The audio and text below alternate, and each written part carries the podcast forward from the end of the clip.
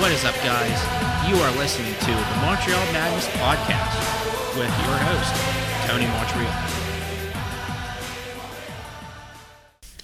You know, what better way to be back with Montreal Madness than to preview the undefeated Penn State Nittany Lions versus the number three ranked Ohio State Buckeyes with my good buddy here, Luke Stoltz. He's me helping helping me go over and preview the game for this week.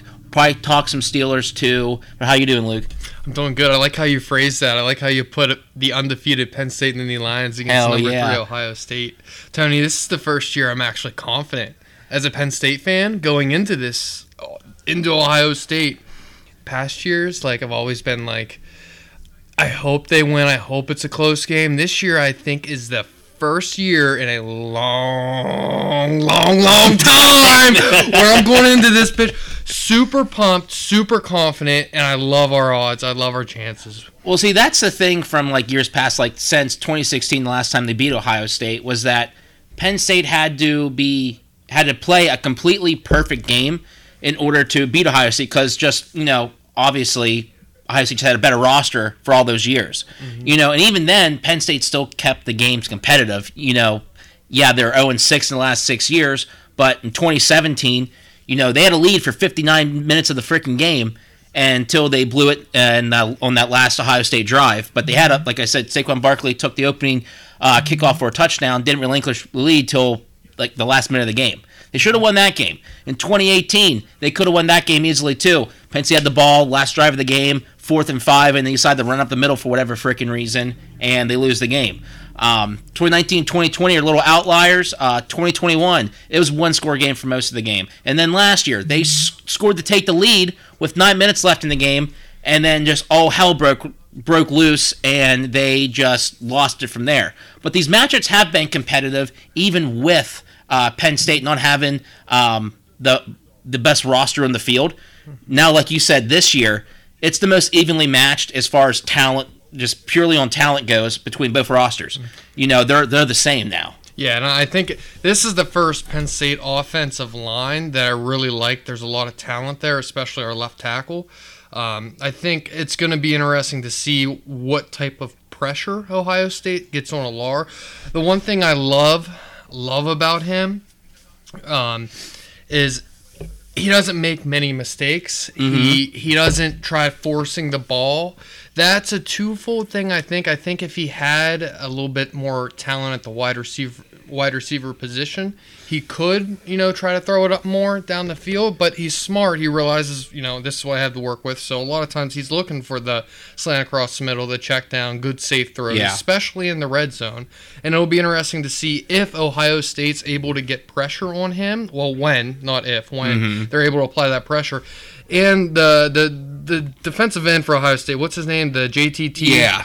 He um big X factor last in last year's game against us. Yeah, basically They- took over the game ever, Yes. when Penn State took over the lead in the fourth quarter. Literally Yes. took it over. Yeah, and they I, I really hope we don't see a repeat of that. I don't think we will because No. I think Penn State's run game is, is good enough this year to kind of keep it in check a little bit more. Mm-hmm. And Ohio State has to respect the pass down the field. No offense to, to Sean Clifford. He was a great quarterback for us for, for years. Okay. Uh, for if you look, I'm not a Clifford guy. Don't get me wrong, but he is you know the number two on an NFL depth chart, so he couldn't have been that bad. Yeah. But he doesn't compare size wise, decision making wise, and just natural ability to what we have now. And I, I really think that, that that along with the offense line, our defense is always good. It doesn't really Yeah. matter. Our defense is even better this year. Yeah, this is the best Penn State defense, um, probably in the James Franklin era. In, in his ten years, Yeah. there's no questions asked. This is his best defense. Agreed, hundred percent. That all around, I love. I love the the corners we have. I love the the, the pressure we're able to get in the middle linebacker and edge rushing positions. Um, I know we're on defense, but I want to touch on offense real quick again. Tight end positions. Our tight ends are solid year in and year out, but this year, um, T.J. Warren Tyler Warren. Tyler yeah. Warren. Tyler Warren, I think, has the best hands out of our. Theo Johnson's very good too. Yeah, but The- there's The- a good one-two punch there. Yeah, Theo Johnson seems to be kind of the explosive deep threat, you know, down the middle of the seam. Whereas Tyler Warren, you see him all the time. He's pushing the quarterback for the fourth and ones, um, and then he's the probably the biggest red zone threat they have. Um, he scored five touchdowns so far this year, I believe. Every single touchdown's come in the red zone. He is their biggest red zone threat. Yeah, yeah, agreed. And and we the one-two punch in the backfield. I I think it'll come down to which offense can make the plays. If it does end up coming down to the wire and being close, it's going to come down to the fourth and one, fourth and two plays, and and who can create turnovers down the stretch. And Yeah. and I love our quarterback's decision making compared to what Ohio State currently has. Yeah, I, I, I agree. Agree 100%. And I, I like the options we have on offense more than what Ohio State does. They have Harrison Jr., who I think I haven't watched all of Ohio State games, but from what I have watched, they seem to kind of force him the ball at times.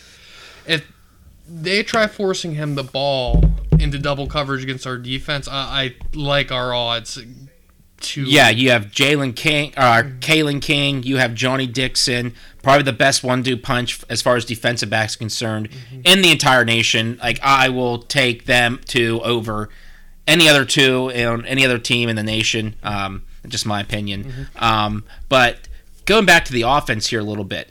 So, what's been Penn State's mo since Franklin took over as far as the offense is concerned? It's they hit the explosive play, and that's how they get all their points and their total yards at the end of the game. It's been all through just explosive plays. This year, it seems to be the total opposite. You know, they're one of the worst in the entire nation, let alone the Big Ten, in explosive plays down the field of 10, 20, I think 30 and 40. They're in the bottom 10 in the entire nation. Um, but they're one of the most efficient offenses now. You know, they can grind out three, four yards carries, three and four yard carries on first and second down. And then, well, you know, you have a third and three, third and two, where that's when your offensive line takes over, which they haven't been able to do till this year, and easily pick it up. And that's what you saw the whole game versus Iowa. So, with that being said, can they afford to be that efficient offense to get Ohio State, or do they need to work in the explosive plays like they've been known for the past five or six years? I think I think there's a couple different variables going in there. I think some of the teams, if you look at who's Penn State has played so far this year, a lot of those teams had the mindset coming in. We're playing top ten Penn State. We're just trying not to get blown out. We're playing, you know, cushion in the coverage. We're not giving up the big play. So I think Penn State just took that and kind of I love it. Three yards, four yards, five yards, three yards, four yards, five yards o- on repeat until they get march the ball down the field and they score. Yeah. I would love to see them go play action early on that first drive and just air one out deep, especially one-on-one coverage with Wall- Wallace Mm-hmm. down the sideline, who looked really good last week. Granted, I know who they were playing last week wasn't Yeah. exactly the the best, but the guy got open, he caught balls, he has good size. I I, Yeah. I would love to see a chance downfield early um, in the game. Yeah, I would love to see that too. Also, another thing that you know, I've been watching a lot of podcasts and a lot of like national TV, you know, guys previewing the Ohio State Penn State game. What I have yet to hear from, especially from the local media at State College, is the fact that I can almost guarantee you, I'll bet money on this, that Beau Pribula, the backup quarterback for Penn State, the guy who's basically a reincarnation of Trace McSorley, he wears his number, he plays like him, doesn't have the best arm, doesn't have the best vision, but damn, he can run the ball. He mm-hmm. can run that read option. I guarantee you, you're going to see him next week in some sort of packages or, speci- or specific packages for himself where he can keep the ball, run the option, or obviously he can throw it too. Do you think they're going to work him in as well? That's a good point. I think you'll see that. I'll I be you'll honest. see that. I, I didn't even think of that as being a dimension of their offense, but especially when they get down to the red zone, if they were Yes. to throw him out there in some sort of read option package with Singleton and, and Allen standing next to him, I, I think Mm-hmm. that that could be a very good option. And you would think Ohio State would have to have some sort of game plan against it, but it probably You haven't seen it though yet, oh, That's the thing. You really They- haven't. How do you game plan for something you haven't seen? You really haven't, but That's that's a good point. That's a good point. I would be very interested to see them do that. I, w- I hope they do. I hope they. Do I hope they do that too, out. man, because like I said, he's an athlete. I mean, worst comes to worst, it makes Ohio State burn a timeout be like, all right, what the hell are they doing? Mm-hmm. You know what I mean? And And, that timeouts in this game and a defensive struggle could be costly. You know, and he doesn't. Not that he. Ha- there's so much you can do with this offense, and like you said, he doesn't have the best arm, the best vision. But if you throw that out there a couple times earlier in the game, three, four, five plays of it, where it's just straight read option, second half, bigger moment in the game, later third quarter, early fourth quarter, throw a triple option out there where he has the option to throw. Yes. He hasn't thrown the ball all year in any of those reads, so that would be especially if they just run with them early and then they flip the option up to a tight end down the seam, you know, and it looks like a run. Yep, but they use their big them. explosive yeah, tight ends. Yeah, exactly. And and they're big targets to throw to with good hands. It's a good Yep. safe option, especially if one can get loose down down the middle. Because here's the thing, it's not going to be like in past years, like let's say 2017 when the final score was like 39-38 or something like that. Um, it's going to be a defensive struggle in this game. It's going to be your typical Big Ten football matchup. You know what I mean? yeah. Final scores to be something like 27-24, you know, 24-20. It's going to be one of those games. So if you can take Beau Pribula, put him in a special package, and he provides an explosive play for you that either leads to a touchdown or at least puts you in the red zone to where you can get a touchdown off of that, that's going to be huge. Yeah, agreed. Agreed. I saw Ohio State is favored in this game. By I mean, obviously they're, points. they're they're home. It's you know, the number three seed, but yeah, four and a half points. I mean, I don't know about you, but like in other years, that line would be like at eight and a half, Oh, nine and a half. Yeah, yeah, for sure. I mean, you look at the power rankings and you look at who has home, and that's kind of you know obviously Ohio State's going to be the favorite, but a four point spread, I am super Yeah. happy with. Uh, I will be. Um, I will be in all I, all the simulations that I've been seeing of this game has Penn State winning though. Like been paying attention to different stat- and it's- you can take stats so far and competition of play and all that into it, but everything I've seen has Penn State winning. Some of them even have Penn State winning by like eight, nine, ten points just because of their defensive standpoint. The yards per play offensively isn't the best, but Ohio State o- offense has struggled against worse teams as well early in the Yes, year. like speaking of Indiana, week one, uh, Notre Dame a couple weeks after that they struggled against them. Now- Maryland. Maryland, Maryland. yeah. I mean, in the Ohio first half, they really struggled in the first half. Penn State really hasn't showed any, even against Iowa. Granted, that was the home whiteout game, and the boys were ready to play. Yeah. But still, Do you think they're doing that on purpose, or do you think that's just who they are and that's their their, their identity? Because I've been listening to a lot of um, people, like I mentioned earlier, and it does make sense what everybody's saying. Where it's like, yeah, they could throw in a few more wrinkles. Yes, they might not have used the entire playbook, but this is who they are. They're a grinded out team now. They're not an explosive play offense, but it wears down a defense. By the time the third and fourth quarter rolls around, they're gassed, and that's when you can, you know, efficiently move the ball down the field. You're getting instead of three, four yards of carry, now you're getting eight, nine yards of carry, and you're just having your will against the opponent's defense. I don't think we've seen even close to the full Really? Penn State off. No, I, I mean Drew Allar really he really hasn't aired it out a whole lot down. And they haven't had to. They've, It's they've funny though. leads. Did you watch like the literally the first play of UMass? Yeah, It was a play action fake, and you can tell Allar was looking deep, Mm-hmm. wasn't open, and he checked it down. Now, if you're asking me if I had to choose between do you chuck it up or do you dump it off, you know, do your check down, I'll take the check down ten times out of ten. But at some point, you would just like, especially against UMass, you'd like to see him just like, all right, let's see what my receiver can do down the field. If it gets picked off, so what? It's UMass. We're gonna win sixty-three to seven now, and not sixty-three nothing. You know what I mean? Yeah. Like, who cares? yeah. I I don't know. I, I like the mindset. Do you think of, there's something there or no? I I don't know. I, I don't think there's anything. I don't. I wouldn't be concerned about the. I would rather if I had a quarterback do one or the other. I would rather have him check down. Yeah, same. Uh, I would much rather have him check Same. down than just than just air. Because here's out. the thing: last year, Sean Clifford doesn't turn the ball over four times. Penn State Exactly. probably wins that game. Right. They probably win that game. Right, So you exactly. eliminate those, which Allar seemed to do. No picks, no turnovers at all from him this year. Yeah, yeah, and I, I do think he's gonna pan out to be. I had my doubts. I was against the hype, you know, kind of watching. Yeah, because we saw what Christian Hackenberg did. The Yeah. hype of him now, given he was in a less than ideal situation, probably a D two offensive line he had to work with. Yeah. Um. So, But again, you know, again, he was a five star recruit, number one quarterback recruit when you know he came in and he didn't pan out. So I get where you're coming from, but yeah, I I believe he's the real deal. I think I think Drew he's gonna pan out to be much better than what Hackenberg was for us down the stretch, and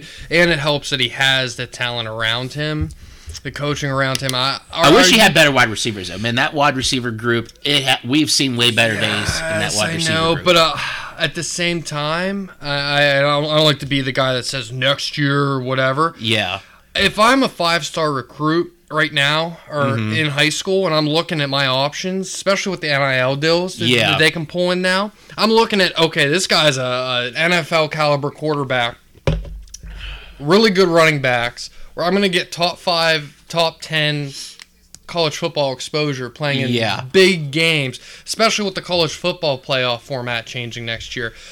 I look at the depth chart that Penn State has, and I'm highly likely to want to go there and make Yeah. an immediate impact. And I, I hate to be the guy that says next year, but I think it only goes up from here. But yes, that's next year. Going Yeah, into that's this next week, year. Going into this week, I agree with you. Our receiving core is the weakest part of the team. But that's really far. saying something. If the receiving core is your weakest part, that's that's saying something. Mm-hmm. And I I like where Penn State is at, and I think for the first time in James Franklin tenure at Penn State, they don't have to play that perfect game now. They can afford to get you know maybe get a turnover or two, or you know turn the ball over um, here or there. And they're not be out of it. You know what I mean? Yeah. Like years past, they had to play perfect to beat them. I feel like this year, where it's like they can afford to make a mistake or two, and they're still most likely in it, mm-hmm. which is something we haven't seen at all in ten years. Do you like the uh, running back strategy they go with, with giving one guy uh, basically the entire possession?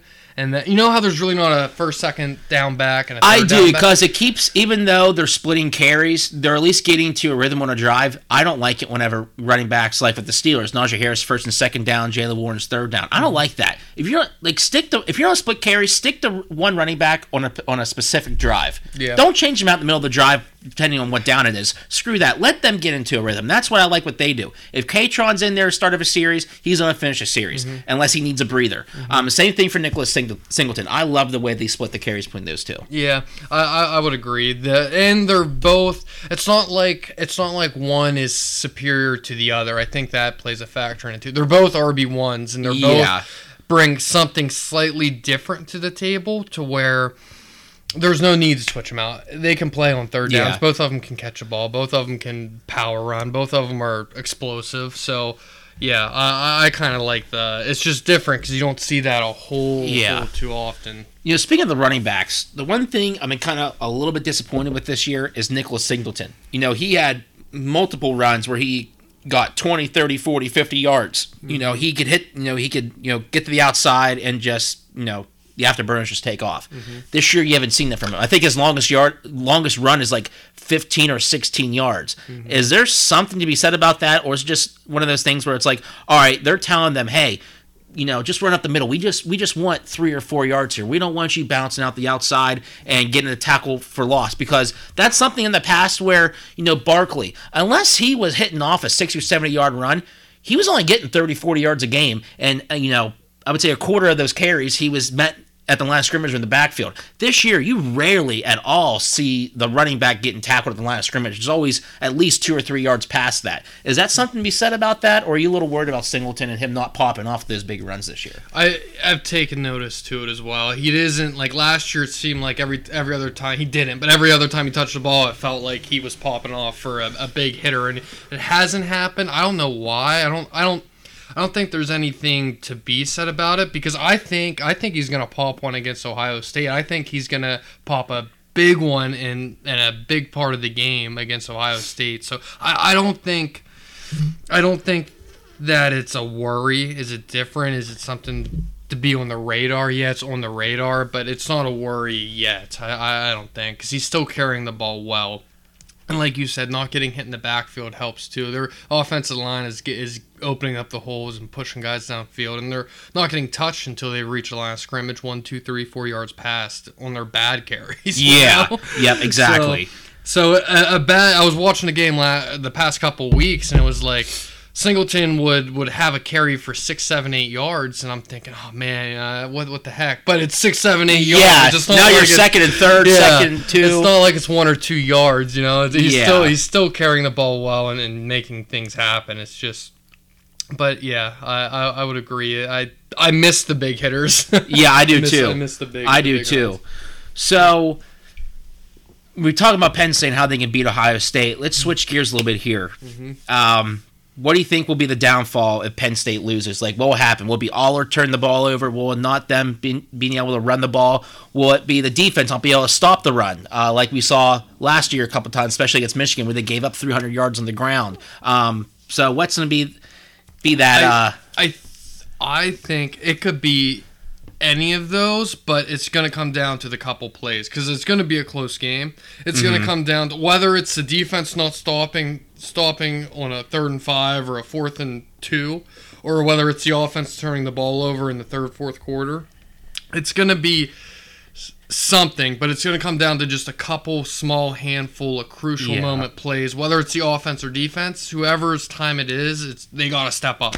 The plays have to be made. But if I had to say one, if it's going to be one thing, I'm most afraid. I have confidence in our defense. I don't think our defense is going to let down because I don't think McCord's that good. I I, I don't think. Yeah, I don't think he's. I, I think he's decent. I don't think he's nothing special. He's, He's- not a C.J. Stroud. He's not Yes, a Dwayne Haskins. He's not a J.T. Barrett for even. Exactly. And I, I can see him making mistakes against our defense.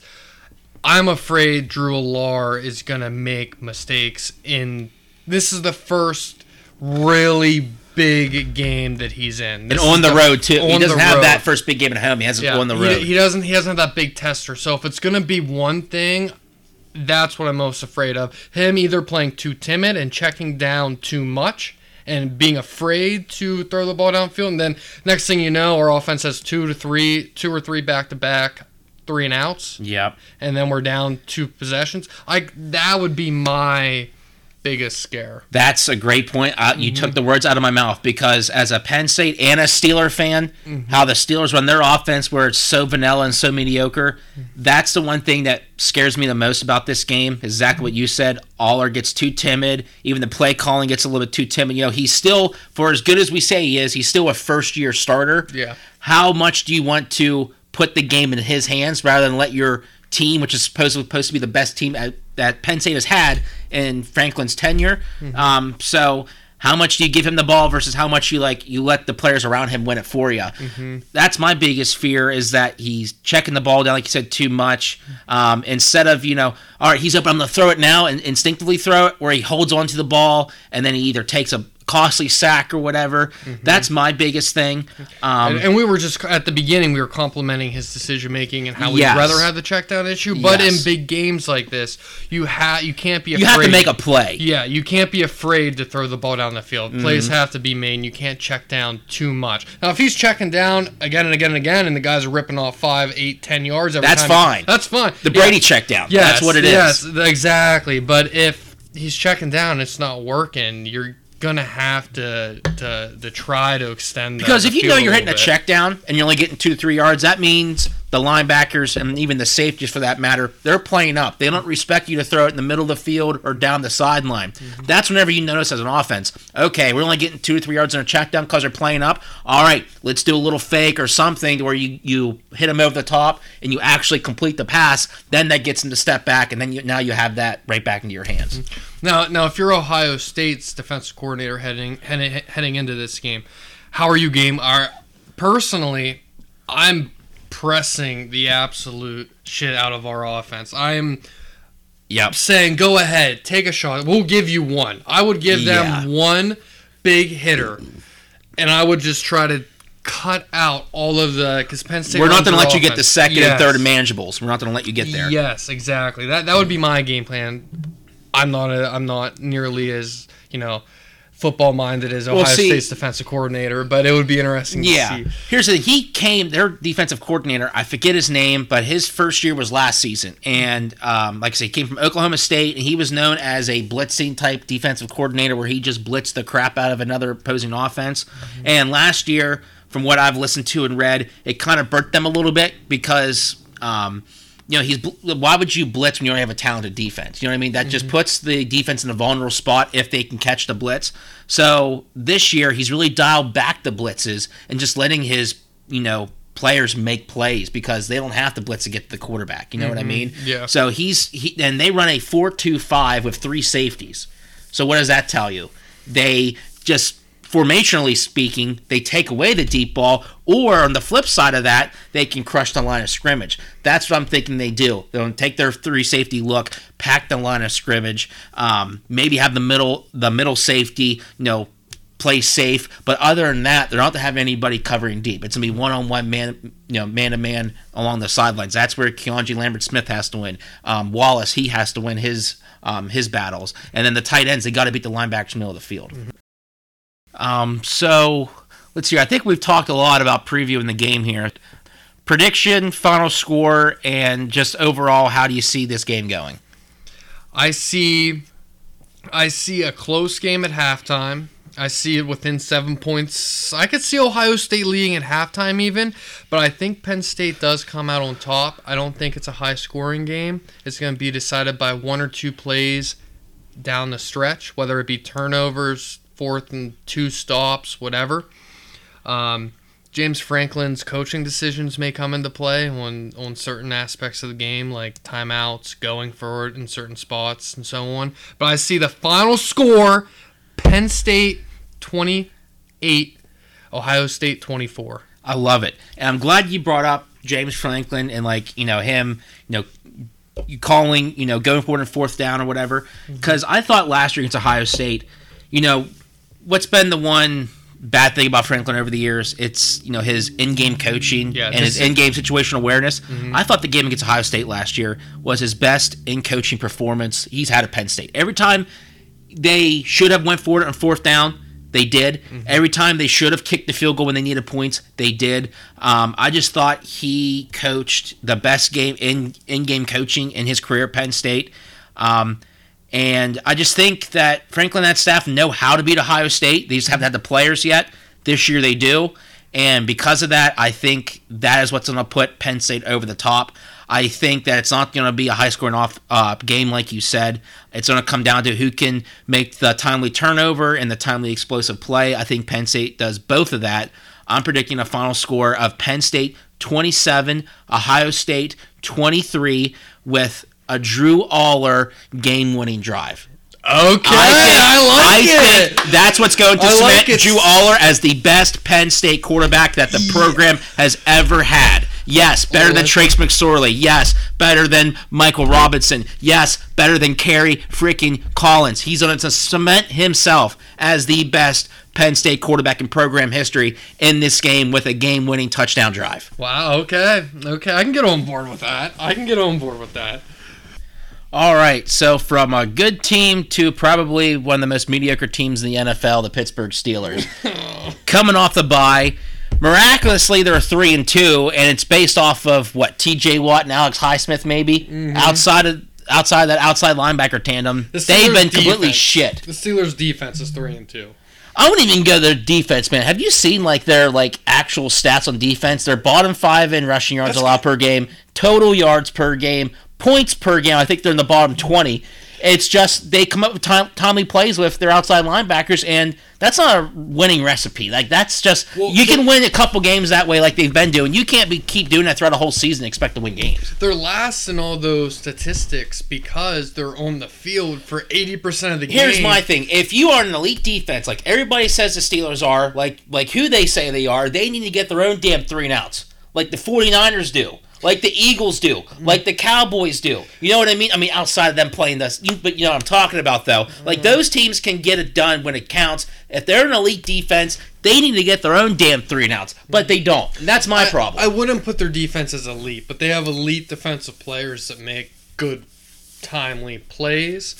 But they're on the field so much anybody's gonna get tired I, I don't care like who they are but i agree that they need more timely three and outs but the root of that problem defense isn't even isn't even the problem we're mm-hmm. trashing on them for not being as elite as we would like with with the three and outs and everything but the offense is the worst offense, and I was spoiled growing up. We all were. Oh yeah. with Ben Roethlisberger and all the the talent that he had around him for years. But our mm-hmm. offense is a train wreck. I would I would rather have. I don't know. I would rather have Penn State's freaking offense out there Yeah. than, than our because not really, but you know what I'm saying. Like Yeah. like it is so bad. Kenny Pickett, Kenny Pickett, I cannot for the life of me understand what the hype is behind him. Besides, He's a pick quarterback. That's, That's all it it. is. that is it. And the thing is, is he, in my opinion, he's the third best quarterback they have. I would rather have Rudolph out there over him. I wouldn't go that far. I would. I, would wouldn't go Mason that Rudolph. far. I, I think Pickett, Trubisky, and Rudolph are the same person, just with different numbers and See- different names in the back of the jersey. See, I think Rudolph's the best quarterback in that room, and this is why. Because he never had a true, fully healthy offense under him, and he kind of got thrown into a, A terrible weird- situation. a weird situation, a bad Yeah, situation the Ben injury. early in his career. Yeah.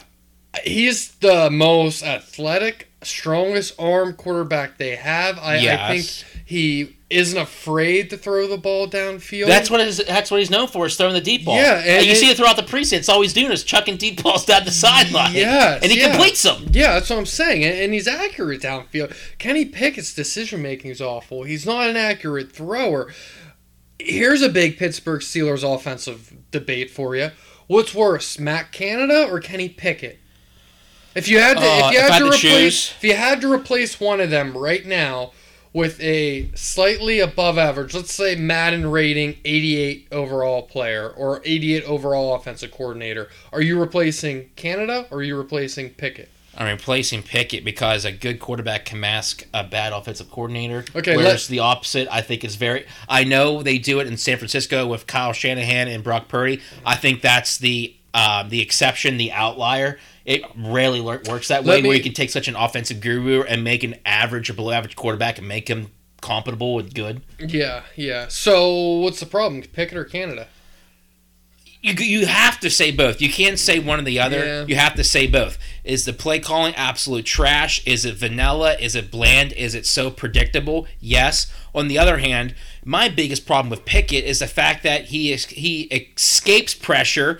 Um, and, he, and he escapes right into it. You know, I don't know how many times where he's not actually getting pressured. All he has to do is step up in the pocket just a couple feet. But no, he he runs out of the side of the pocket Yes. to the to the wrong side, I and he gets sacked that way. That's how he got injured in the Houston game. Yeah, I was, I was watching the game not last week, but the week before. Exactly uh, what you're I was in I was in the Bard Ogle Bay. We and Sam and I think uh, I think Tanner. We were all watching. We were like, "What the hell did he yeah, do there?" it's like he's seeing ghosts. It's like Yeah. he, he will automatically. God, I hate- It's a two second. You have to have an internal clock as an NFL quarterback, but you don't need to step right or left right into where it's coming from. A lot of times there is a clear pocket, and he just escapes for no reason. It's like he Yeah. pisses down his leg for no reason. Yep. And then I don't know if you watch this on YouTube. It's the like the all twenty two film that gets released to the I guess the public whatever because you see all these no. people with uh um there's this one account called Steelers Depot and they have a YouTube channel and everything like that and they get the this all twenty two film where it shows like from high above like the bird's eye view of the play going on. Mm-hmm. I don't know how many times where Kenny is staring down a receiver. Yet on the other side of the field, there's a receiver wide freaking open. And he never progresses to it. Mm-hmm. So at the same point where we, where we say Canada sucks, and you know rightfully so, he does suck. There has been on multiple times during multiple games, receivers have been open and for big plays, mind you, and Kenny just doesn't see it. Hmm. He doesn't throw it to it. He throws it to his either his primary or his check down. It's like he has two reads. I never understood. I never understood. And granted, I'm Penn State fan, so I'm biased against anything Pitt. But Yeah. I never understood the hype behind him to begin with. It's not like he was in college for three years and excelled, or it's not like he was in college for five years and excelled in multiple years. He was garbage at Yeah. Pitt for three years, had one average, below average year. Then his fifth year in, a, in an ACC conference That, was, terrible, and Clemson wasn't the decline. Yes, no competition. He had great numbers, and it's not like And he, and he had the number one wide receiver in the country. Jordan Addison. Yeah, in the country to throw to. Yep. So another example of why his numbers were so inflated. He could throw it ten yards to Addison on a crosser and, And he, would take it to 40. the yard. Yep. Yeah, take to the house. So I never for the life of me understood the hype behind him one since day one. And now we're a full he's had a full NFL type of season under his belt. He's started how many games? 18, 19? Se- uh, yeah, something like that. Something yeah. like that. And he still hasn't shown any signs of progression, in my opinion. So here's the thing: I really held out hope, like last season and all offseason, even the preseason, that you know Kenny Pickett, you know a lot of quarterbacks take Trevor Lawrence or Josh Allen or Jalen Hurts or whoever you want to throw out there, where they struggled their first year. I mean, Peyton Manning had the most interceptions in his rookie year of all time as a rookie. Mm-hmm. I think he was like the high twenties or whatever, and then they all turned out to be good because they just you know they just progress and develop and get more mature and everything like that. Mm-hmm. I really held out hope for Kenny Pickett. And I know on my some, couple of my podcasts last year where I constantly emphasized like the reason why the Steelers are winning late in the year because they're playing bad teams, even worse quarterbacks. But at the end of the day, I still had out hope. And then the preseason really got me a little giddy um, because I mean, but they had five or six total drives with the starters on offense, and all five or six of them went for touchdowns, a perfect touchdown rate. You know what I mean? Mm-hmm. It's like damn, and they did that against starter like the Bill starters. They did it against them. Like, mm-hmm. all right, shit, this offense is actually looking pretty decent. It's looking really nice. I'm like, hell yeah, go in the week one against San Francisco. Like I told all like basically all my friends or whatever. I'm like. I have not been this confident going to a Steelers mm-hmm. season since the Super Bowl days back in the like late 2000s, early 2010s. Mm-hmm. And then I got humbled really bad week one watching that game against the 49ers. And ever since then, yeah, I just I I don't see it. There is nothing there to tell me that Kenny Pickett is going to be a future franchise quarterback for this team. And you you you can say all you want about how like oh well you know less than two minutes ago or game winning drive you know he can you know he can do it and win you the game. It's like Tim Tebow did the exact same thing. Yeah. He would suck for three and a half quarters. The last drive, he'd pull something out of his ass, and you know they'd win the game. Um, that's who Kenny Pickett is. He's Tim Tebow. Yeah. He's not good. he would just for one or two years happen to win you games late in the fourth quarter. Yeah. Um, and then where's he at now? He's doing an analyst job for ESPN College Game Day or whatever. Like he Yeah. never he never made it out to The- be a good quarterback. And I don't think Kenny Pickett is going to turn out to be a quarterback either. Because here's the thing. We should have seen progression by now. No matter who the offensive play caller is, no matter who the weapons are, you want to see some sort of progression where it's like, oh, he made a good throw, but the receiver dropped it. He made a he made a good, you know, read. It's just the receiver didn't run run the right route. You know what I mean, or mm-hmm. something like that. You're not seeing anything that tells you like, all right, he's mm-hmm. getting better. If anything, he's getting worse. I've been I've been a Kenny Pickett doubter since day one. That being said, I've always had hope. I've always hoped. I've always wished he does well. If I hope he proves me wrong. and he ends up Obviously, yes. Whatever. But and I've always used the excuse. Our offensive line has been garbage. Our our skilled positions were okay. You know, Mediocre, like, yeah. mediocre. So I use those excuses, but we're this far into it where look at. I mean, I know this isn't not a fair comparison, but look at somebody like Mahomes who doesn't have the best. Yes, Kelsey, mix of above average to average running backs and a mix of average wide receivers. Oh, they're below average wide receivers. Yeah, but he makes it work. Yeah. I know that's not a fair comparison because we we want the Patrick Mahomes caliber performance. But, Yeah. But as much as these fucking Pitt fans are hyping Kenny Pickett up, You would thought you would think that he was God himself, Yeah. reincarnated, Yeah. Patrick Mahomes Exactly. times three, and it's not there. And I, I really, uh, when when uh, it's obvious that they're not a Super Bowl contender at this point. They're three No. and two. They're three and two. I would rather, I would much rather them tank. I would okay. This is this is off the wall, but I'm looking at I'm looking at draft prospecting already. Yeah. Caleb Williams from USC. I don't want Caleb Williams. You don't. No. You don't. No. Okay, so so there's a mix there because I'm torn because some of the performances I watch him play, I'm like, I want him in Pittsburgh, and other performances I say no. I would much rather have you know somebody else. But I want to go I back and look at this. Like whoever everybody says who is the consensus number one quarterback going into a particular draft.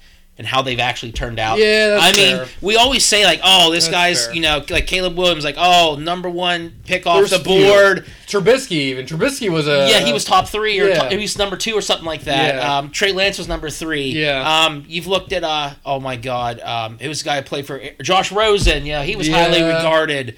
Um, It's it, it's a crapshoot. At the end Yeah. of the day, in the NFL draft, a first round quarterback. I mean, really, you're as good of a chance. I mean, who? I mean, Patrick Mahomes came from uh, Texas Tech. No one. I mean, I know he was drafted in the top ten, but nobody would have known, or I think maybe he was fifteenth or something like that, even. Mm-hmm. But nobody would have known he would have turned out to be the superstar he is. He Mm-hmm. was. You know, you didn't see Mel Kiper. Todd McShay, Todd, Todd, Todd. You never, you never saw those guys be like, oh yeah, he's going to be legit. He's going to be a Hall of Fame quarterback. Blah blah blah blah blah. No, you didn't hear those guys talking about him at all. Mm-hmm. Yeah. And then look at him. I mean, I and I know Brady. He's 199th pick, but no one saw him. Mm-hmm. Um, you know, Big Ben even. Yeah, he was. You know, obviously a first round draft pick, but no one was saying he was going to be this future Hall of Fame quarterback either. It's all a crapshoot with quarterbacks in the draft, man. Especially in the first round. Even. Yeah, I agree. But but how long how long do you give Kenny Pickett before? Let, let's say they finish the year ten and seven, make a wild card seed, lose first round. How long do you give it? And then they they do that for the next two to three years.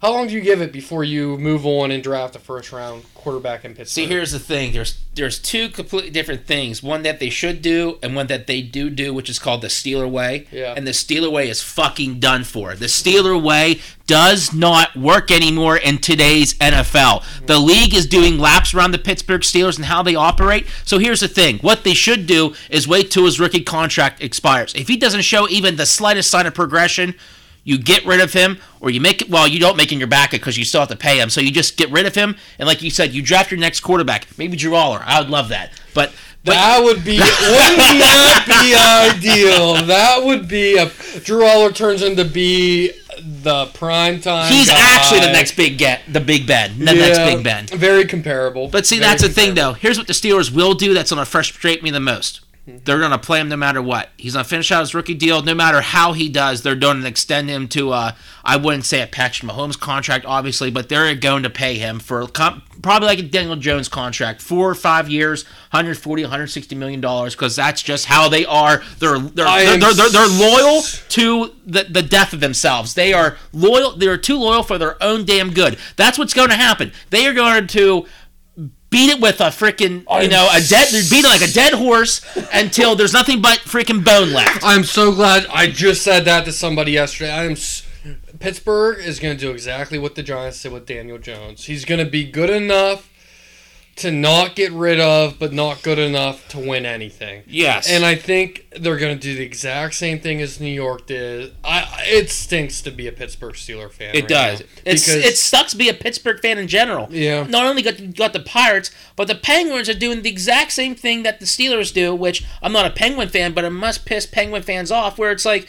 I don't know yeah, you have- About. I love you- the Penguins roster this year, man. You have Crosby, Malkin, Letang, and now Erik Karlsson. They just got him. They're all in their mid to late 30s. They're in win Man, now. man, but that's the thing though. They're too old for their own damn good. It's like an aging Ben Roethlisberger. After the 2017 season, the Steelers. I know you're looking back on this from six years from now, but damn it, they should have got rid of him after the 2017 season whenever they lost to Jacksonville in the divisional playoff game. Because guess what? You already set yourself, what was it, three or four, or even five years um, behind because you kept an aging Ben, tried to give him one last ring, and it miserably failed in front of their eyes. You know what I mean? It you get you, and the Penguins are doing the exact same thing. Yes, was Crosby the greatest hockey player in his prime? Yes. Was Malkin the second greatest hockey player in his prime? Yes. Was Tang one of the top defensemen in his prime? Yes. Same for Erik Karlsson. But damn it, you can't win a Stanley Cup with 36, 37, 38 year old guys as your go-to players. You know what I mean? You you can't you can't have that. Yeah. And it's it's shown the past couple seasons the Penguins not only do they get just knocked out in the first round, they didn't make the playoffs last year. Do you think that's changing this year? They might make the play. I mean, there's a good chance they make the playoffs and rebound this year. Okay, They really are they making it on the first round? No, I don't think they are. Their Their, bottom- core hasn't changed though. Well, They're their getting bottom six, they made some changes. They, I, they've looked pretty. They, they've looked on par for me early in the year. I mean, Wait till January, early. buddy. Wait That's- till that's January. thing. I, I don't know what once injuries start occurring and and guys go down and you start seeing the depth in their bottom six. I I don't know yet. It's still too early to tell. It's still too early to tell with them. But We won't get into the Canadiens because they're a shit show. Back back to Kenny fucking Pickett yeah, here. back to the Pittsburgh Steelers. Um, Najee Harris is another Overrated. guy. I Over. love I will say this, So, beating my Jalen- chest. Najee Harris is overrated. See, I like Jaylen Warren. Reminds me so much of. Uh, Austin Ekeler. Yes. Reese Jones-Drew? Yes. Yeah. I wish they would start giving him more opportunities. and He should be make him getting the a bulk of the role. carries. Right Yeah. now, it's a 60-40 split. You know, obviously, give or take a, li- a, a couple, you know, snaps or whatever. But it should be a 60-40 split for Jaylen Warren and not Najee Harris. So when Najee is run, like there's times where Najee runs the football and he looks like the guy. He hits the hole hard, he makes a move, and he excels into the secondary. Gets the turns the three yard gain into the five six yard game, but that happens ten percent of the time. Yeah. it's like ninety percent of the time He's, dancing in running- the backfield, playing Yeah. tap dance or ballet or ballet Yeah, or or whatever. he's trying to do too many moves, but he doesn't have the the quickness or the No. the the lateral ability to do that. you that. know, his senior year at Alabama, he never had a rush over 20 yards. Oh, I didn't know that. His senior year at Alabama, he did not have a rush over 20 freaking yards. And mm. yet they drafted him in the first round just because he ran behind the best offensive line in college football. Mm. And he was just able to, you know, run through the hole and not get touched till he was five yards past the line of scrimmage. Well, his rookie year, he looked good. I mean, he was getting, he was touching the, he was their only offensive player his rookie year. I don't know if you remember that. That was when Big Ben was aging out, and I don't all- remember his freshman Their, year now. their their receivers were, were banged up. He was touching the ball thirty plus times a game, and he was getting drilled. And ever since he had that foot injury, their foot or ankle, I forget. I think it was a foot injury. He hasn't been the same type of player. His lateral quickness, his cutting isn't what it was in those first, I don't know, 12 games of his rookie year. And ever since then, he just hasn't been the, the guy. I would love to see Warren. I don't more think he was ever the guy. And why? I mean, I know this happened back in what was it, 2020 or 2021? They drafted him or whatever. Mm-hmm. Why you draft a freaking first round running back whenever you know that a running back anymore is not a focal point as far as winning games is concerned? You know, Exactly. look at the past Super Bowl winners. You you couldn't even like name their running back at the time. You know what I mean? Like Mm-hmm. they were the second and third string guys that were getting the bulk of the carries because a running back does not influence a game anymore like it used to. Well- the quarterback is what influences the game. Well, really, even it's been like that for all. e- Brady, all of Brady's rings. Could you name one? No. Who, who was a stud? He had a he had a mix of three in three running backs every year he was there. Each one did something slightly different. They were all They had. LeGarrette Blunt, the the old Steelers running back for a while. For a while, and I think he won a mm-hmm. couple of Super Bowls with Brady and the Patriots. Mm-hmm. Obviously, he was their short package goal line back. Mm-hmm. I forget who their third back check down guy was. And then, like you said, they had another one too. Yeah, that you mix, you mix in running backs because in the NFL there's not the the Walter Payton type of running back. That can be day of football every- was over, and that's what gone. frustrates me the most. Is because the mm-hmm. Steelers still think you can win that way. No, and, Like, that's just there's what- not unless the the generational like a Saquon Barkley who can do it all. First round, But even then, how much has he helped the Giants out? yeah, that's, Don't you think the Giants would rather have his first round talent somewhere else, like where it's more necessary, like let's say on the defensive front or or a shutdown corner? You know what you know what I mean? Yeah, Like, don't you and think they'd rather have that now? The life expectancy in the NFL for running backs is so short too that compared to other players, they're not worth a first round No. pick. You can spend a first round pick on a cornerback, a quarterback, even a lineman, and, Yeah. and get a center or left yeah, tackle. get them into their their low to mid thirties now. Whereas a running back, by the time they hit twenty eight, they're on a steep decline. Decline. Yeah. Yes, like You have to be special, like a Frank Gore special, to last in the league as long as he did, yeah. and still Even- perform at a somewhat good rate. even the best running backs in recent years. The running back for uh, the Rams, Todd Gurley. Todd Gurley, prime for four or five years, and then straight decline once he hit 28, 29. Like they just don't as many hits as they take against that type of competition. Yeah. and Because players are bigger and stronger than they ever were before. yes, yeah, quicker, stronger, better. Yep. Yeah, yeah, you're getting hit by those players 20 to 30 times a game. You're not gonna not take injuries. You know, you're gonna Yeah, get hurt. exactly. You're gonna feel it. It's gonna wear away at you through the course of the year. So. Yep. Yeah, even even guys like uh, I don't know, like the running back, you, you get them for four or five years and that's it. So I agree. I didn't like the Najee Harris pick, but in the moment, I'm not gonna lie, I cheered my ass when they announced Najee Oh, Harris. I did it. I was pumped to get a skill position. It's funny. flash. Me, Tanner, I think uh, Austin, and Jake. We were there for um, Tanner's wife Susie's birthday, okay? Okay. And it just happened to be on draft night. So we all went to the alley there in Central City. Uh-huh. And I remember watching the draft there, and then they announced Najee, and I was just irate. I was so fucking pissed. Really? Yeah, I'm like, I'm like, you have a line that's piss poor right now. Um, what's his name? DeCastro. He left just randomly because of an injury or whatever, and that was Pouncey's last year too. It's like, all right, you need a center, you need any position in the offensive line, but nope, they drafted the freaking running back. Yeah, well, they didn't have any running backs on the. That being said, they could have easily have taken one in the third or fourth. Exactly. and been okay. Exactly. Especially, I mean, look at where they're at now. If they had taken, Yeah. what had happened if they had taken a lineman or a or any any He'd other be four position? years developed right now. He'd be three or four years developed right now. a lineman that was didn't even have to be a top tier lineman, just an above average lineman. Four years Yep. developed right now would be much better than Najee Harris because you have Jaylen Warren in the Yeah. backfield or whoever else they would have gotten. Like anybody, anybody in the league right now that's available running back wise could do what Najee Harris is doing for the Steelers. But Yeah. they wasted a first round pick on him. You know. Now, speaking of like draft pick and stuff like that, you know, we talked about the players and we talked about Matt Canada for a little bit. Um, new GM uh, Omar Khan and then his assistant Andy Weidl, who came over from the Eagles. I don't know about you, but I love those two guys. The moves they made this offseason and the draft picks they selected, it's like they know what they're doing. It's just it's not reflecting on the rest of the organization, like the coaching staff and the players and everything like that. How, how, how would you see, um, you know, the new GM and the assistant uh, Andy Weidl, how they've done in their short amount of time so far? I I love this the last draft this past draft. Yes. I thought it was the best draft they had In a years. long time. Yep.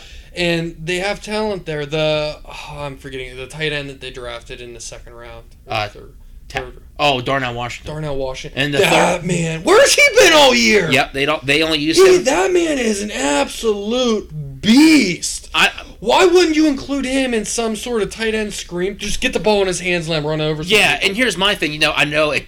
It uh, they only they only might make the red zone once a game. You know what Yeah, I mean? yeah. But the one time they did make it to the red zone, why is Kenny Pickett not just throwing the ball up in the air like where the goalpost is? Six foot seven Darnell Washington can't just reach it down and freaking catch it. Yeah, like- are you kidding me? I- like, come on. Worst comes to worst, he's getting a holding or a PI call now that the ball's down to one.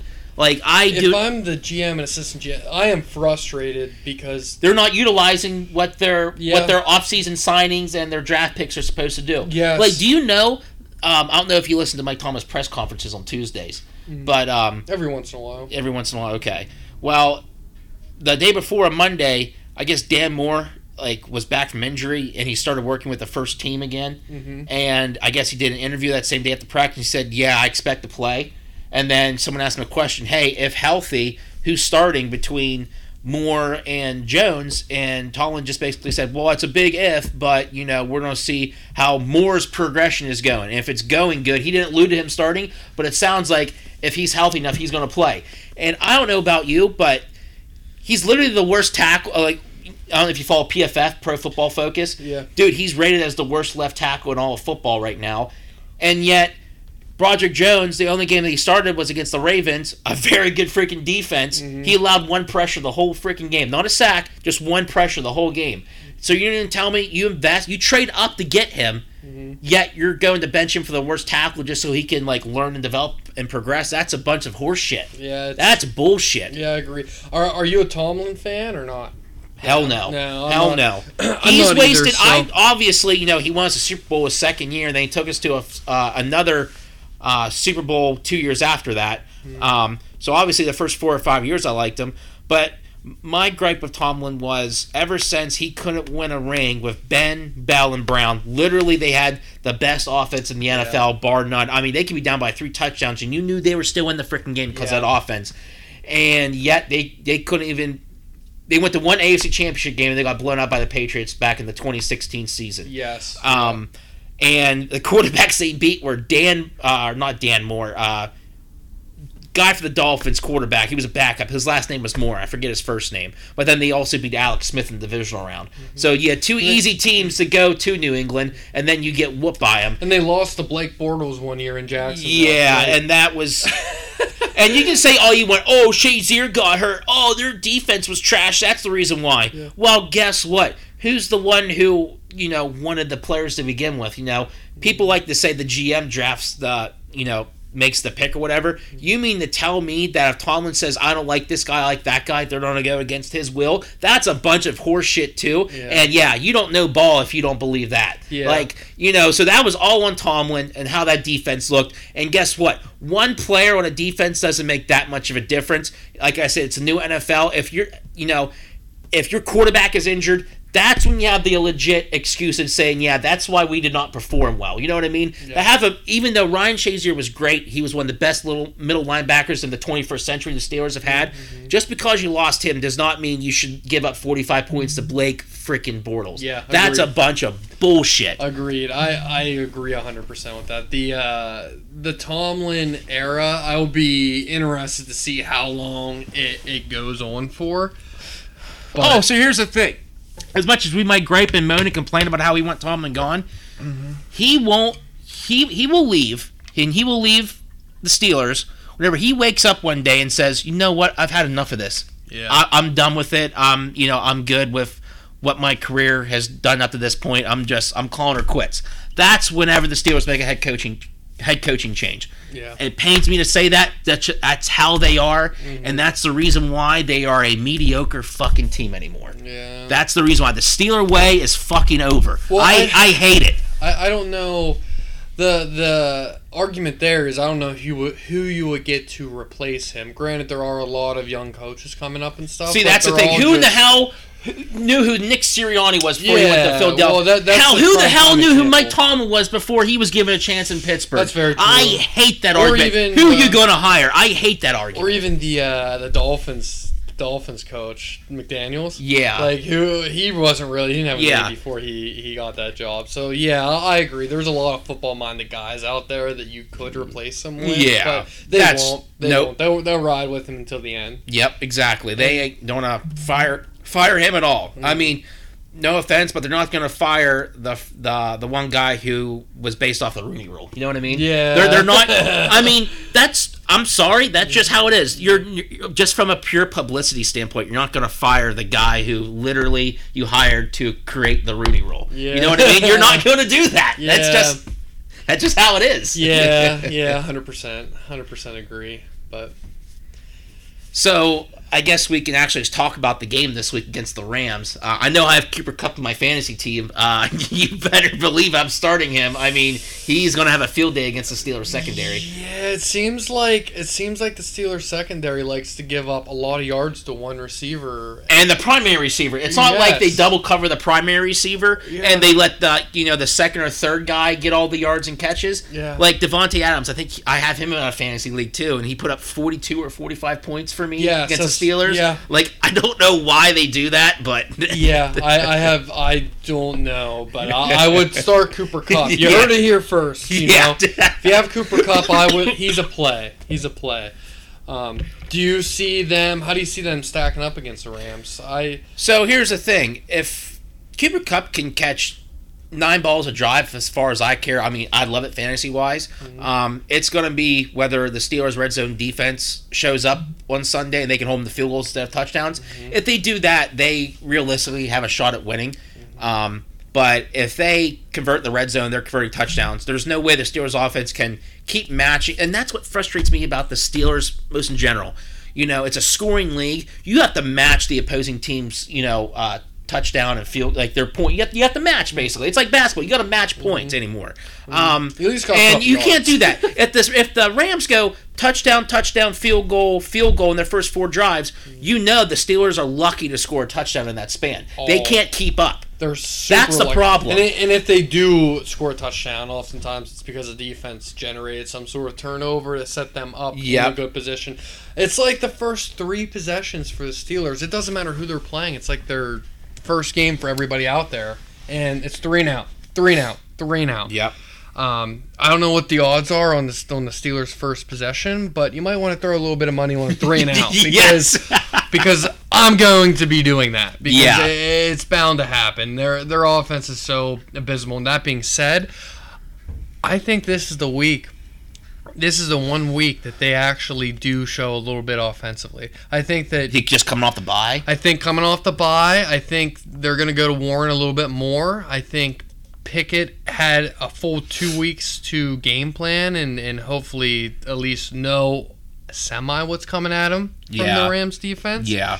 If, if You've seen them throw Cooper Kupp a little, you know what I mean? Cooper Kupp back in the lineup. You've seen him now on film this year. Yeah, I, I can see if the Steelers are going to look like a playoff team at any point throughout the season, I can see it being this week. And I can see them winning by a, a decent little bit. Yeah. Okay. Now, um, oh, I just had the question in my head. I forgot about it. Um, keep talking, Luke. Yeah. the the I, I when is um do you know when Diontae Johnson He's is back. back? He- He he's he's ba- going to be so. back this week. I All of their that's another factor that plays into it. so that's what one He's that the, he's the one receiver that can get open. yeah he's he's a pure route runner. He's one of the. I mean. I know we gave him shit in years past about him dropping a lot of balls. Mm-hmm. He has really worked on that. His drop rate has significantly gone down um, the last two years, which is a good thing. He's already an elite route runner. Mm-hmm. Uh, I know he didn't have a touchdown last year. I just feel like that's just what comes to the territory of being on the Steelers offense. you know what I mean? yeah. It's hard to score touchdowns. It is, especially with his type of player build. eh, They just didn't look for him in the red zone often. And- Yeah. And, when they did, it was a poorly thrown ball or it was a weird play design. That's what I was going to ask you. Hold on a second. Sorry about that. No, you're good. I was going to ask you um, if there's any changes. I know we talked about you know Dan Moore, Jones starting, what Tomlin said or whatever. Mm-hmm. Do you see any sort of at least personnel changes? I know they released Desmond King yesterday. I think they brought in this guy named Darius Rush. Um, he's also a defensive back. Mm-hmm. Do you see them? You know, you see JPJ starting. Do you see any like Mason Cole? He was a reliable center last year, but he's been dog shit this year. Do you see James Daniels, who's the right guard but has played center in the past, specifically for the Bears?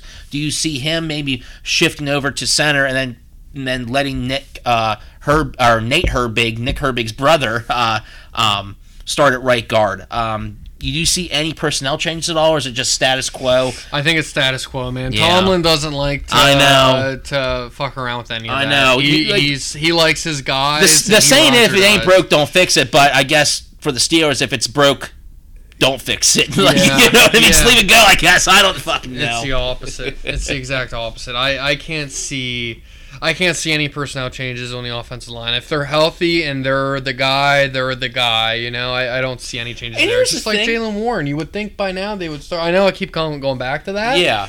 but That's the most frustrating part. Yes. You see the obvious. You know what I mean? You see the more talented player, at least the player who is more explosive, who's more dynamic, who you know influences the game more. yeah, And it's so uh, if it's obvious to us, just amateurs watching the game on television, you think it'd be it'd be like common sense for the coaches to recognize it. Yeah. You know, that's what frustrates me me the most. If a fan can recognize it, why can't the actual people who are in the room do it? You know what I mm-hmm, mean? Mm-hmm. That's what frustrates me the most about this team. And it's like I like their offensive line. I think they got that Isaac Seumalo from Philadelphia. He's really he's a really good guard. Obviously, you got Broderick Jones. I know Mason Cole's been dog shit this, this year, but James Daniels was a highly sought sought after free agent last year, who they signed from the Bears. Mm-hmm. Um, then you have Chuks Okorafor, where it's like he's not good, but he's not bad either. They have a decent offensive line. I even think that's getting coached really badly. You know, they're doing all this zone blocking bullshit when their mo ever since I was a little freaking kid in diapers. What were they known for? Always pulling the guard and mm-hmm. doing lead plays. You know what I mean? Mm-hmm. They would always pull the guard and shit like that and run trap. They don't. They do this zone blocking bullshit, and it's not working. So why not try something different instead of beating a dead freaking horse? That's all this team does with Well- anything. Well, Tony, they're above 500, so Ah, that's all that matters. That's all that matters. that's all that matters in uh, a lot of their eyes, I guess. But yeah, I I know I don't really. I, like, to be truthful here about all this nine and eight record bullshit, I know I brought it up in the past and everything like that. I, it's not like all right, we get to nine and eight, we had a good year. Um, I don't think they're trying. No, no one tries just to be average and be nine and eight. Okay, no one's like, all right, let's just get to five hundred and we're good. You know what I mean? Nobody's like that. And the Steelers aren't like that. It's just how this team is run from the coaching staff to the personnel in the field. That's what it is. It's nine and eight. It's mediocre. They could change some things up and potentially win a game or two more, but at the same time, if they change some things up, they could lose a game or two more. And I feel that's what they. that's I feel like that's how Tomlin feel. I mean, I don't want to speak for him, but yeah, I feel like that's what he feels like. He's like, well, I got what I got. It's gonna win me nine games, and that's good enough. Yeah, I'm not not sure- good enough, but we're gonna at least win nine games. Yeah. we're hopefully gonna win 11-12, You know, but yeah. Kind of let's just wrap wrap it up here a little bit. How do you see this? I know we talked about it a little bit, but how do you see this Ram Steeler games going, and um, you know who will ultimately win? I see. I, I like I said, I see this. If the Steelers are going to look like a playoff team, it's going to be this week. Um, I see Kenny Pickett throwing for at least 200 this week. I see a little bit more Warren. Um, I'm throwing out some bets here, and I wouldn't follow my advice, but uh, Warren, I can see him hitting his over in yards um, offensively, and I, I can see the Steelers' defense playing good enough to create at least one turnover and potentially shut down shut down the. That being said, Cooper Kupp's still going to have a massive game from Yeah. a fantasy standpoint. I feel like he has a minimum eight catches for a minimum of 110 yards. Yeah, yeah, I I could agree with that, but um, I see the Steelers winning this like. Hmm, I'm gonna say 31. They're going to score 30 points. Like for the I said, first- if if if they're gonna look like a playoff caliber offense, it's gonna be this week, and I can see Kenny Pickett having 200 plus passing yards with three passing touchdowns, and everybody rallying behind him. No, you laugh, but everybody's gonna rally behind him, and it's gonna be a big hoorah moment. We're gonna be four and two, coming off a big win, and then we're gonna lose the next three games. But I, I see the Steelers winning this week, 31 to 20. Yeah, I'm the complete opposite here. Uh, it doesn't matter if they had a buy or not. It doesn't matter if they're all healthy or not. You know what you're getting with the Steelers. They're not going to miraculously change. You're not going to invent a new playbook. Kenny Pickett's not going to turn into Patrick Mahomes. Um, you know, I, I see this as a typical Steeler game where um, they might Kenny Pickett in the offense might not turn the ball over, but they're not going to be moving down the field. It's going to be like you said earlier, three and out, three and out, three and out, punt, so punt, You, punt. you don't think Diontae Johnson has any impact on the offense as far as moving the ball? No. no, Okay. I mean we saw it in the first. I mean he got hurt. Uh, yeah, the first game. Yeah. But I mean we didn't see it in the in the first game, did we? yeah. I mean, they scored a total of seven points that game before he got hurt. They looked anemic as well. Mm-hmm. Um, I just don't see him being that big of. Although he's good, I just don't think he's that good to be that much of a difference maker for this particular team. You know what I mean? Um, I see uh, the defense hanging in. The, I feel like this is a game going into the half. You know, it's gonna be like you know seventeen, or I shouldn't even say that. I'm gonna feel like fourteen or thirteen to like three or six. You know, at least the Steelers still in it going to halftime. They have some life. But then by then, this defense is going to be tired. You know, they're out going to be out in the field for 70, 75% of the first half, and it's going to go downhill from there. And I see the Rams winning 27 to 13. I, I mean, I just I, I don't see this working out for the Steelers at all. Rams, even though they don't have their two starting running backs, Kyren Williams, who he's been a stud the first couple weeks here of the season, and then I forget who the backup is. I think it's Ronnie Rivers or something like that. He's out too, so they're down to the third string running back. And I know the Steelers have had trouble with um, rushing defense. And my God, remember when you were growing up? Like the one thing the Steelers did on defense above all else was you could not run the ball against them. Yeah. And if you had a hundred yard rusher against the Steelers defense, you knew if you were the opposing running back for next week against them, you weren't gaining more than forty yards on the ground. Like that's how determined they were to stop the run, and they did it very well. They're not that team anymore, and that's I don't know. Call me old school, but like I miss when the Steelers like you they made a team one dimensional on the opening kickoff. You could not run the ball against them.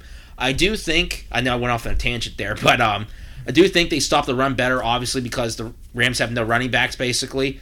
Um, just Cooper Kupp and Matt Stafford, it's going to be too much for them. Um, I don't see them really turning the ball over that much. I don't see the Steelers getting splashed on defense, and that's where I get my final score 27-13 Rams. Steelers go back to 500, 3 and 3, and then they see a three-game homestand uh, with a Thursday night game mixed in there, I believe. okay. I think they play the Jaguars, the Packers, and the Titans. I think the Titans game is the Thursday night game. They'll lose to the Jaguars. So for you, that's four and three now. Yeah, uh, they'll lose to no. Who's the next Packers? I could see them beating the Packers. I could see them hopping to five and three. Five and three. And I could see them losing to the Titans to go to five. So and five four. and four. I could see them being at five and four. See, I had them going four and five. They'll lose that uh, this coming week. Go three and three. Lose in Jacksonville. Go three and four. they'll beat the Titans and go four and four, then lose to the Packers and be four and five. Oh, I forgot the Titans quarterback situation right now. Yeah. Is Tannehill out long term or is he? Uh, yeah, but I mean, even with Ryan Tannehill, I don't see. I actually, if they're going to beat any of those three teams, it's going to be the Titans, just because they don't have a quarterback. And at least, Yeah. and you know that the Steelers, if you face a bad quarterback, their defense is going to be good. You know, that's the one thing I do trust. If you have a terrible quarterback against that defense, they're they're, they're going to do good. So that's the one win I have them beating in that three game stretch. So four and five, I have them going into their the second half of the season. Hmm. See, I see Will Levis getting a start in Tennessee against the Steelers, and Will Levis torching us, absolutely torching us. And I see, I see us being five and four at, at that point. It's funny. I remember it was 2019, Penn State versus Ohio State. Clifford gets hurt. It was at the shoe. Big Dick Levis came in. That's what we started calling him because we picked Penn State to cover, and damn it, he got us to cover that Yeah. game. They lost 28 to 17, but it was a 14 and a half spread, and we covered because of Big Dick Levis. Yeah, I, I never, re- I w- almost wish we had. I wish Penn State would have rode with him over uh, Clifford. I, I would have been Yeah. interested to see, that would have been. but yeah, Yep. All right. Well, with that being said, I think that's on do it for this episode of Montreal Madness. Uh, thanks, Luke, for coming here. This was awesome. We need to do this more often. man. Yes, agree, Tony. Thanks I'm- for having me. Yeah, I love like it got pretty old me just doing it by myself because I ran out of you know I can't be Skip and Stephen A. simultaneously. you you, know what I talk- mean? yeah, I need can't. I need somebody else there. So I think from Yeah. now on, if it's not you, I'm gonna try to get you know other guests or guests um, here with me. Um, so I can keep doing this because I, I mean I like doing this. And you're just you know Mm-hmm. Enjoy talking, shooting the shit. You know, talking you know about stuff that you love, like the Steelers and Penn State and everything. Um, but yeah, I just want to be able to do it with more people rather than you just hearing my voice constantly. So this was awesome, Luke. Glad to have you here, man. Yeah, th- glad to be here, man. Alrighty. Pleasure. Well, I'll do it and wrap it up for Montreal Madness.